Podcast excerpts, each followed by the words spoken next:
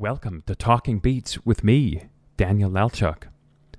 If you like what you hear, I'd love you to give us a five star rating on Apple or Spotify. Write a review, and if you're so inclined, tell a friend or family member. They might like the show as much as you do. Be sure to visit our website, talkingbeats.com, where you can find much more information about the guests, support the show in various ways, sign up for the newsletter, and be in touch directly with me. As always, the dialogue continues on social media at Talking Beats Podcast. I'm so glad you're here with me. Now, to the conversation. On today's program, architecture historian Victoria Newhouse. She's one of the world's foremost authorities on modern architecture and writes regularly for the New York Times, Architectural Digest, and other leading publications. Her books which chronicles some of the most important projects and people in the field over the past decades, include Towards a New Museum, Art and the Power of Placement, and Sight and Sound The Architecture and Acoustics of New Opera Houses and Concert Halls. She's turned her attention now to public outdoor spaces and is out with a new book titled Parks of the 21st Century Reinvented Landscapes, Reclaimed Territories. In the book, she and the photographer Alex Pisha take us on a journey from Bordeaux to Brooklyn, from Shanghai to Mexico City, from Detroit to Philadelphia, and many other places to paint a picture of what modern urban parks are today in the 21st century. How many acres and at what cost does it take? What is the role of a public urban space today? How much extra importance has the COVID pandemic placed on having outdoor accessible space? And how, with the thinking of bright minds, can an abandoned industrial wasteland become a glorious outdoor experience? Well, here to tell us, Victoria Newhouse. Welcome. Thank you. Why this book? Why did you want to turn your attention to urban settings, to parks, to things that maybe are sort of new in terms of cityscapes? You make a big distinction in this book between uh, the parks of the old days, uh, uh, whether it's a, a beautiful garden in uh, France or a biblical garden or something. And today, suddenly in the middle of an urban sprawl, uh, a green space. What's going on here and what captured your attention? Well, I'm an architectural historian. I'm not uh, somebody who is versed in landscape. Uh, and I was just completing uh, my uh, most recent book before this, which was a, uh, a book about the wonderful uh, cultural center in Athens that was designed by Renzo Piano. And um, it was uh, each chapter was devoted to a different part of this cultural center. There was an opera house, there was a concert hall, and there was also a new park uh, designed by an American landscape architect called uh, Debbie Nevins. And so I realized to uh, to to make a chapter on that park, which I had to do to make the you know to make the book uh, symmetrical, so to speak, with a chapter devoted to each part of the uh, of the cultural center. That I had to do some research, and so I did, and I made contact with some landscape architects, and I did some reading, and I became absolutely fascinated uh, by the subject of landscape architecture. Uh, and um, one thing led to another, and especially with the you know uh, with the um, stimulus of some of the people I met in the, in my research for this this one chapter, uh, I decided that it might be interesting to to write a book devoted to parks. Well, first of all, what is a park in your opinion? What is it other than a sort of green space where people can find refuge? It is a, a place of refuge ultimately isn't it well, it's many things. And it is, of course, uh, primarily a, a, green space, although there have been some recent parks, one in Berlin in particular, uh, that have no uh, vegetation, that are just, uh, uh, you know, man made uh, materials, but it, they create a, a public space. Um, but that's rather unusual. so I would say that generally speaking, a park is a green space uh, that has many, many purposes. I mean, first and foremost, it's a public space. It's a place open to, certainly in the United States and, and in Europe, uh, not everywhere in the world, but in the United States and Europe, it's open to the public uh, with free of charge. And um, it is a place where recent parks, which is what my book is about, uh, pay a lot of attention to uh, aspects of the environment and especially uh, environmental issues that are now extremely important in view of climate change, starting with uh, water management for flooding, uh, which many, many, uh, or I would say all of the parks in my book, uh, which has which discusses 52 parks, all of them have some uh, relevance to water management. The book is divided into many sections, and I, I'd like you to talk about the different names. There's inland industry, quarries, strongholds, future, uh, waterside industry, parks, waterside industry park systems. What does all this mean? Where, where do these names come from?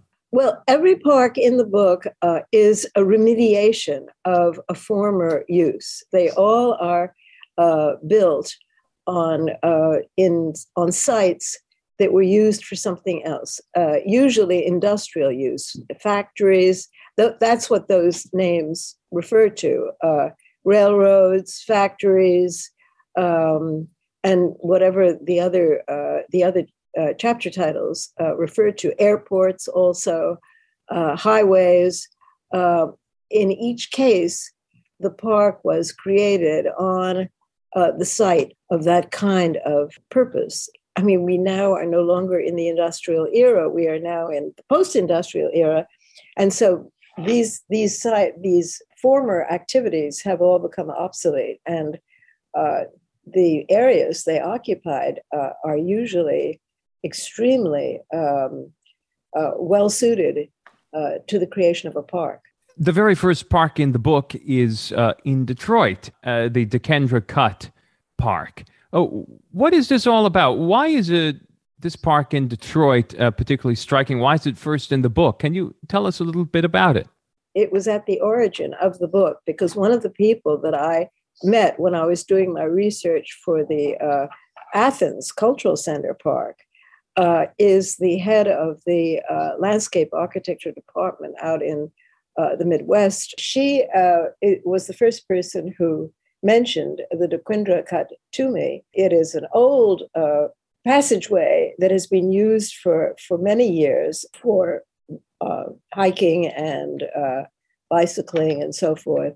One of the projects uh, in the uh, effort to restore Detroit to uh, a, a, better condition than it has known in the last few years when it's had so many financial problems was to renovate this passageway this and uh, make a kind of uh, ground level high line, uh, uh, if you will. In fact, the work on it started before uh, work started on the High Line, the famous High Line in New York, and um, it the first few miles of it were completed almost simultaneously the, with the with the High Line, and it has proven to be extremely popular. You know, uh, you used the term before to describe yourself, which is what you are, architectural historian. I'm curious, uh, how does someone become an architectural historian? Uh, we've had great architects on this program before. We've had great historians. Uh, we've never had an architectural historian. It, it, it, starts with a passion, and then what happens? You are, are you sucked in by the history? Are you sucked in by the buildings? Is it a magnetism of uh, design that grabbed you and made you go down this interesting professional path? Uh, well, that's that's a very good question. Um, I, my field really is literature, and I, ha- I, ha- I had I had been working uh, in publishing, uh, both in Gallimard in in Paris for a while, and then with George Braziller in New York for for a number of years. And uh, George Braziller, who is notoriously eccentric and unpredictable, uh, walked into my office one day with a bunch of manuscripts and informed me that he had just uh, fired his uh, architectural editor. And he was, uh, he didn't ask me, he told me uh, that I, these manuscripts that he, were hold, he was holding, which were all about architecture, were now my responsibility. So the first thing I did was to try and learn something about architecture because I was completely uh, unversed uh, in in the subject. And in fact, I enrolled uh, in graduate school at Columbia and got myself a master's degree in in architecture and uh, what is now uh, generally referred to as uh, architectural history. Um, so, you know, I mean, architecture has been around since uh, the days of uh, the caveman um, in, in, in prehistory. Anything that protects a human being from the elements uh, can be considered uh, architecture. Mud brick in the in the Middle East, uh, huts in Africa. Uh, there's all sorts of different styles. There's different regions. Um, different building types, cathedrals, churches, arenas, uh, residential, and so forth. And I mean, since Vitruvius actually was considered the first theoretician about architecture in the Renaissance, and um, that process has continued to this day with architecture critics, uh, or if you will, architectural historians. Studying architecture, when do things get really interesting? What period for you grabbed you and didn't let go? What part of the world fascinates you to no end? Well, I think in the United States right now is one of the most interesting periods. I mean, just to mention one of the more uh, surprising uh, things that's happening is 3D printing. Um, they actually have figured out a way of printing um, uh, a small, bu- a relatively small building uh, and it comes out the building turns out to be in a in a kind of concrete but it is actually made from a gigantic industrial sized printer. And it's a fantastic uh, thing for low cost housing why is it so interesting that buildings might be 3d printed? What what does that do for you as an aesthetic interested person? Is it is that anything more than novelty really Oh, much more. I mean, we have a we have a worldwide housing crisis uh, uh, at the moment, and uh, one of the problems is building uh, inexpensively enough uh, so that uh, these facilities can be made available to people with limited income. so, I mean, 3D printing is is one of the one of the most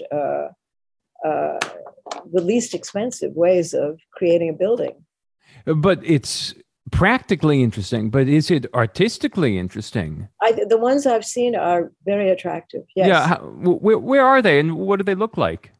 Well, there's a whole there's a whole uh, uh, there's a whole group of uh, buildings uh, made this way in Mexico, um, uh, a few uh, a few miles drive away from Mexico City, and they're very neat. They're small, of course. Um, but they uh, they're very neat and uh, there uh, I understand there's a similar uh, project taking place um, in the uh, in the southwest uh, of the U.S. And all of the images I've seen are are very convincing. They're, they're very neat, small buildings. Let's talk about East meets West. there's a lot in this book about China. how many parks in this book are in China? I can't tell you exactly. I don't. I don't remember. Many. Uh, I. I think many. It's. It's maybe fair. a third. Maybe a third. A third. Uh, and we did our research uh, online. Uh, we started. Uh, I. I immediately uh, hooked up with a professional landscape architect to help me with this book because, as I said earlier, it's not. It's not my area of expertise, and so we started our research by looking at new parks, parks that had been created since uh, the year 2000, uh, online. And what we would do is when we found something that we thought was worth visiting, we would visit. And um, we soon, very, very soon, uh, very early in our research, we realized that some of the most uh, extraordinary parks, uh, aesthetically and uh, in terms of size, also very, very large parks, were in China. And actually, to write the book, we we made two trips uh, to China to to visit parks. Indeed, you write here the uh, most significant discoveries of many extraordinarily beautiful new parks in the People's Republic of China. Alex, your photographer, Alex Pisha, and I were particularly struck by the similarity between efforts at ecological improvement being made in those parks and in current parks in the West. Western and Asian parks have very different antecedents, you continue, and this is reflected in the alternative means by which they take shape. In the United States and Europe, democratic ideals were the linchpin of the 19th century park movement. Green spaces were intended to be areas for public gathering and moral uplift. Equally important, they provided a healthful respite from the miserable living conditions of the urban poor and new immigrants. By contrast, China has no tradition of public space. Late in the 19th century, only a handful of privately owned European style gardens in Shanghai, uh, for one, provided green space where the wealthy could regularly enjoy entertainment and social interaction. So, uh, how new is this for China? Talk about the difference between uh, the two traditions tradition that we have in the West, a great tradition of public parks, and the tradition of absolutely zero in China. In the US, uh, when a community uh, or a city government decides to build a park, uh, there are a series of meetings with the people who are going to be using this park. And it can sometimes uh, extend to literally hundreds of meetings. Uh, and you can imagine how long that takes uh, with questions and problems that are raised, uh, and on and on and on. So without that, there is no such uh, there is no such communication with the public in China, and without the need to to have all these meetings, uh, parks get built very very quickly in China. There's also another reason why they get built so quickly, which is that the the public officials who are in charge of a project are usually elected uh, for a time that is about five or six years. So they're very, very eager to finish the project um, before their term of office uh, is finished. And so uh, people working in China on parks, lands- American landscape architects, for example, are just astounded at how quickly uh, parks get built in China for those reasons. Without a tradition, where did this all come from in China? You you talk about how uh, spaces just get left empty and abandoned in China all the time, and something has to go fill them in. When did this start? What happened in the society to make it's, it's, room? It's yeah, it's relatively recent, uh, and it's the same situation as in the West, in the sense that uh, all of these uh, sites uh, on which there are now very beautiful parks uh, were formerly uh, used uh, for for a different purpose. Many many times, uh, just for as a as a kind of waste gathering place, uh, a brownfield, what we call a brownfield here. And uh, so, I think this movement really is is in China is is relatively uh, recent with the you know the new awakening to uh, the need to repurpose areas that were formerly occupied by uh, airports, for example, uh, there's a, a, a, small park actually uh, on uh, on the edge of uh, of uh, Shanghai that used to be the airport for for Shanghai, but Shanghai has grown so enormously that, of course, that quickly became obsolete in in the last decade. it's been replaced by two enormous airports, and that and that space uh, now has a lovely little park on it. Let's talk dollars. Some of the parks here seem very inexpensive. Others are hundreds of millions of dollars or more.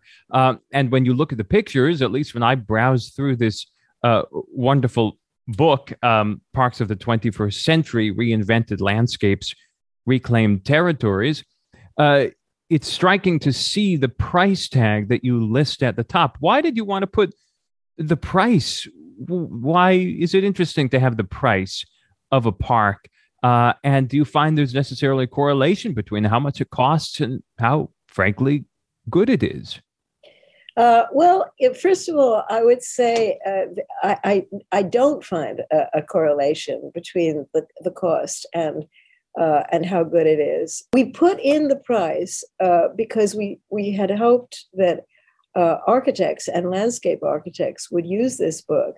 And we thought it would be interesting uh, for people in the profession uh, to have that information. Uh, but some of the best parks we've seen, uh, for example, a park uh, on the outskirts of Frankfurt in in Germany that was a small U.S. Air base, and another larger park on the outskirts of Paris that had been agricultural and it had been a, a quarry, actually, a gravel quarry. Um, are self um, self um, perpetuating. They uh, they have very, they have no uh, formal design, and uh, the designers uh, working on those areas have just allowed the vegetation to grow up on its own. And it's an amazing thing how vegetation does develop um, if you just leave it alone. Bushes and tr- even trees, uh, which then attract wildlife. Birds then start bringing seeds uh, and parts of plants uh, to the area, which then um, grow on their own. So those parks are very, are relatively inexpensive to create. Uh, the biggest cost for some of them is to clean up the site before going on. Uh, there's a, an enormous park being planned here in um, Staten Island, which is going to be twice the size of Central Park. And uh, that had been the uh, infamous garbage dump uh, that for years uh, was an embarrassment to, for the city, this really huge, ugly dump.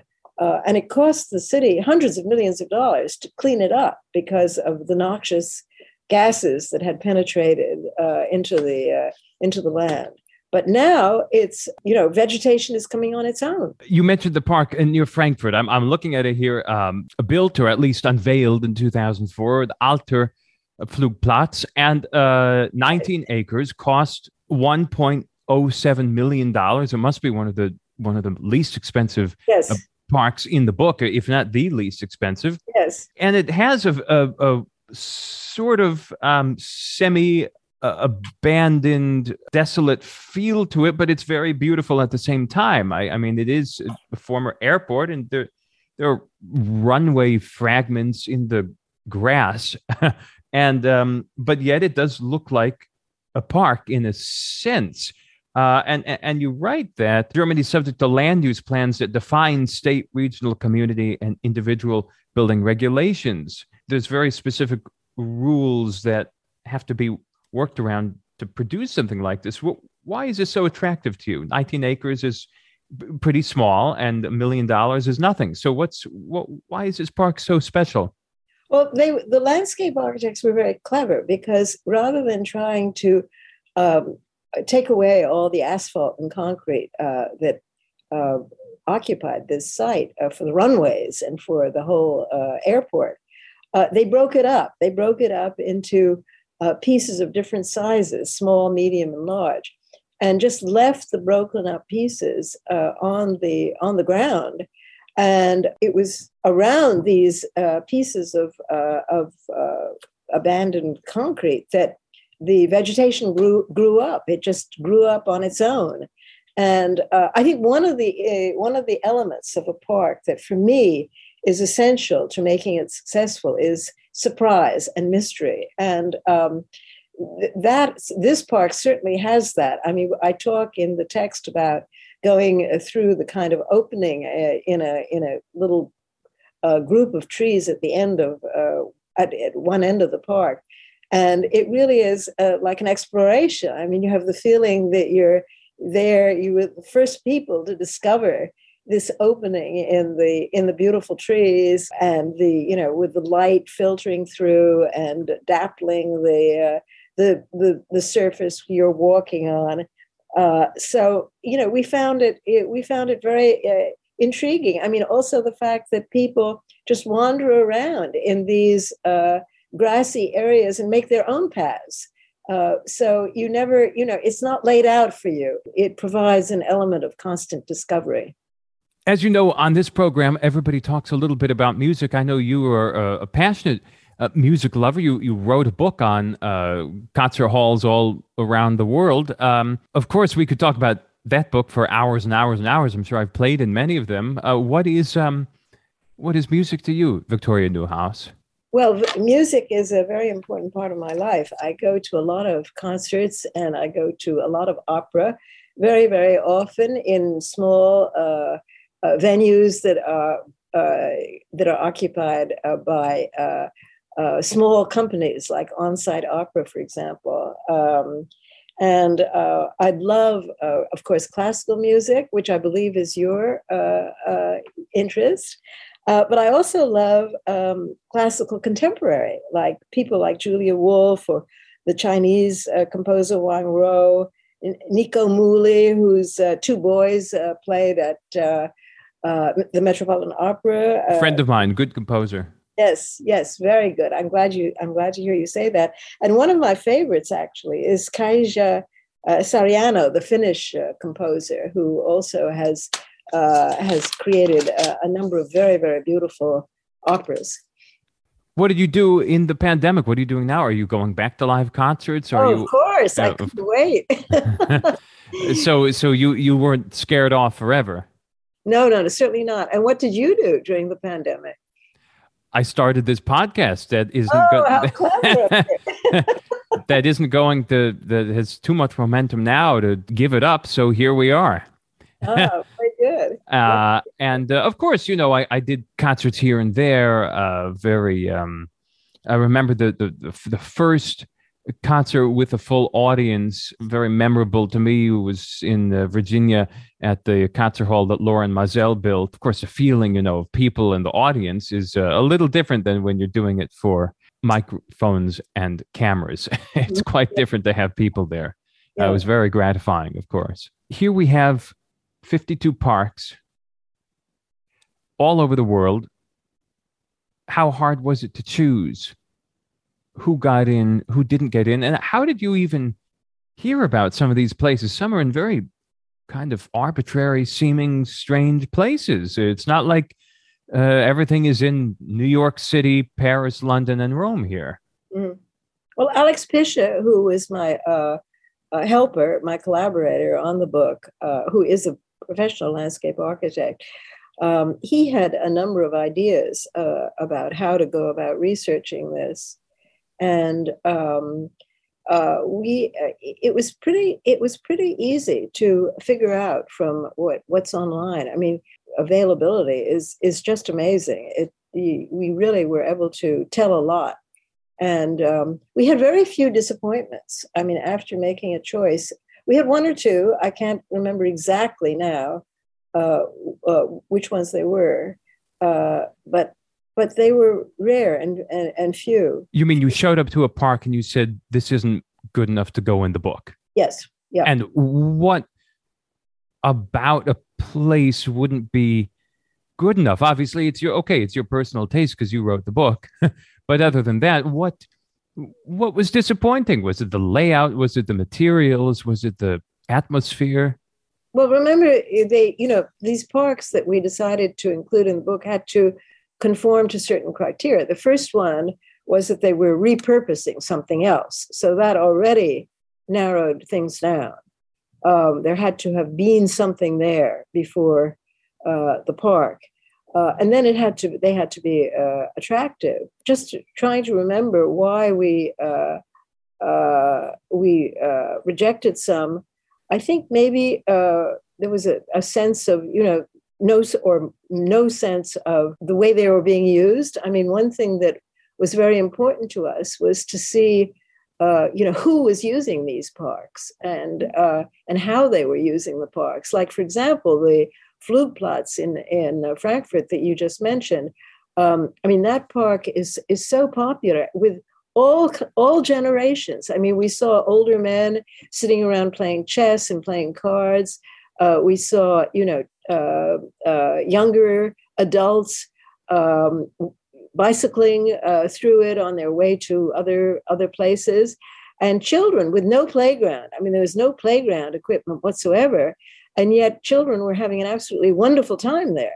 So if we came to a park and it seemed, you know, lackluster, uh, lifeless, we would not include it. Uh, you mentioned New York City before. You mentioned Staten Island. Of course, there is a emphasis in a, a bit of a sense on uh, New York in this book, and and we would think, well, where could there possibly be more parks uh, in New York? Where is there space? Indeed, there's a massive park, uh, the Brooklyn Bridge Park. Uh, there's a massive park, Hunters Point South Waterfront Park. Uh, in Queens, uh, I'm sure a lot of people listening have certainly been to the Brooklyn Bridge Park. Uh, I was there pretty recently. It's it's absolutely great. The only problem is it was um, it's too popular. It was too crowded. It was overrun with people. But I guess that's a good problem to have uh, if if you're a park. Why focus on these New York parks? Well, you know, I'm a New Yorker and always have been. I was born and bred here, and so naturally, the city the city interests me. And um, I happen to live in a in a high rise building that's just across the East River from Hunters Point South. So I saw that park being built uh, every day when I got up and uh, you know walked to my window uh, before I had breakfast, uh, I could see you know what was happening there. So that was a that was a natural. Also, I happen to be uh, very interested in the problem of affordable housing, which is something a subject that I'm working on now for my next book. And um, you know, this park was uh, built to accommodate uh, an enormous uh, group of uh, buildings that are, will be 100% affordable housing. Why is affordable housing interesting to you? Uh, because I don't like see, seeing people sleeping on the streets. Uh, yeah. So uh, when we spoke with Daniel Libeskind, he said he was turning his attention to affordable housing too. But what are people who've devoted their life to the art of architecture? You devoted your life to writing about the aesthetic pleasures, about the history of architecture. Uh, aren't you going to miss this if you only focus on the problems that this is going to solve versus the beauty of uh, the buildings? Are you abandoning an aesthetic obsession? Uh, affordable housing can be very beautiful. Um, I've I've visited a lot of uh, recent buildings uh, uh, in in New York, and even older buildings, uh, which are very very interesting in themselves because buildings that were created in the '70s, one of which just had this terrible fire uh, which was covered extensively in in the uh, in the popular press, um, were hailed at the time as uh, beacons of aesthetic design, uh, and they just have not held up uh, well, which is a whole other uh, subject. I mean, part of it is maintenance, part of it is not keeping up with security issues and so forth, but there's no reason why affordable housing, like for example the 3D printed houses, um, why that it can't be uh, attractive. Is that something an architect would actually design? An established architect would design uh, a, a 3D printable apartment building? Uh, absolutely. And you know, the early modernists, uh, uh, like uh, Aalto in uh, out in California, or uh, all of the all of the early modernists built low cost housing. Uh, it was just something that was expected. You were expected to do that. Uh, I'm talking about the 20s, uh, even earlier than the 20s. But uh, and many of those buildings still exist, and uh, many of them are very successful aesthetically as well as functionally. You look back at the past decades of American architecture.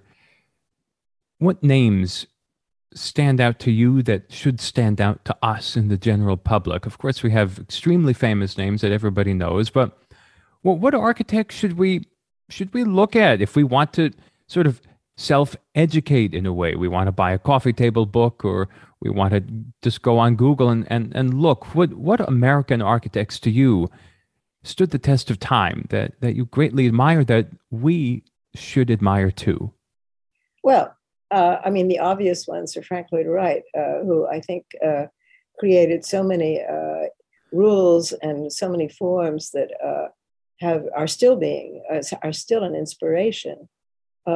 Mies van der Rohe, again, one of the greats. I coming up to the present. I mean, I think that your your mention of Daniel Libeskind, I think he is one of the great architects today, as is Frank Gehry next book you mentioned is going to be on affordable housing. Is is it going to be on the history of affordable housing, the present, the future, all of it, the architectural possibilities of affordable housing? uh, combined with the practical problems it will solve? What's the scope of this next book? Well, I'm writing it again with uh, with the help of a collaborator. Uh, at this time, uh, uh an architect, uh, Alex Gorlin, and we are the tentative title for the book is "Affordable Question Mark Housing: A Wake Up Call." And it is absolutely not on the history. there's been hundreds of books written about the history of affordable housing, and we don't want to repeat that. what we're doing is inviting various experts in the field about different aspects of affordable housing, starting with design, as a matter of fact, and uh, going on to financing and uh, um, zoning and uh, race relations uh, and so on and so forth. So each one of those subjects, and we have we've we've decided on 18 subjects in 18 chapters. Will each one will be written by a different person who who is knowledgeable uh, in that field. We will look forward to that very much. Uh, in the meantime, uh, with some beautiful parks, some less uh, beautiful, but all certainly compelling uh, in this book, Parks of the 21st Century Reinvented Landscapes, Reclaimed Territories. Beautiful looking book, I must say, and uh, certainly generously proportioned, gives us a wonderful feel of these many striking urban spaces everywhere from Mexico City to Shanghai to New York to the French countryside, Victoria Newhouse. I indeed thank you. Thank you. Uh, it's a privilege to have been on your show. You've been listening to Talking Beats with Daniel Lelchuk. I hope you'll subscribe and leave a review on Apple, Spotify, or anywhere you get your podcasts. The original theme music for this program is by Ronald Markham. The content coordinator is Nathaniel Mose. Doug Christian is the executive producer. I'm Daniel Lelchuk. See you next time.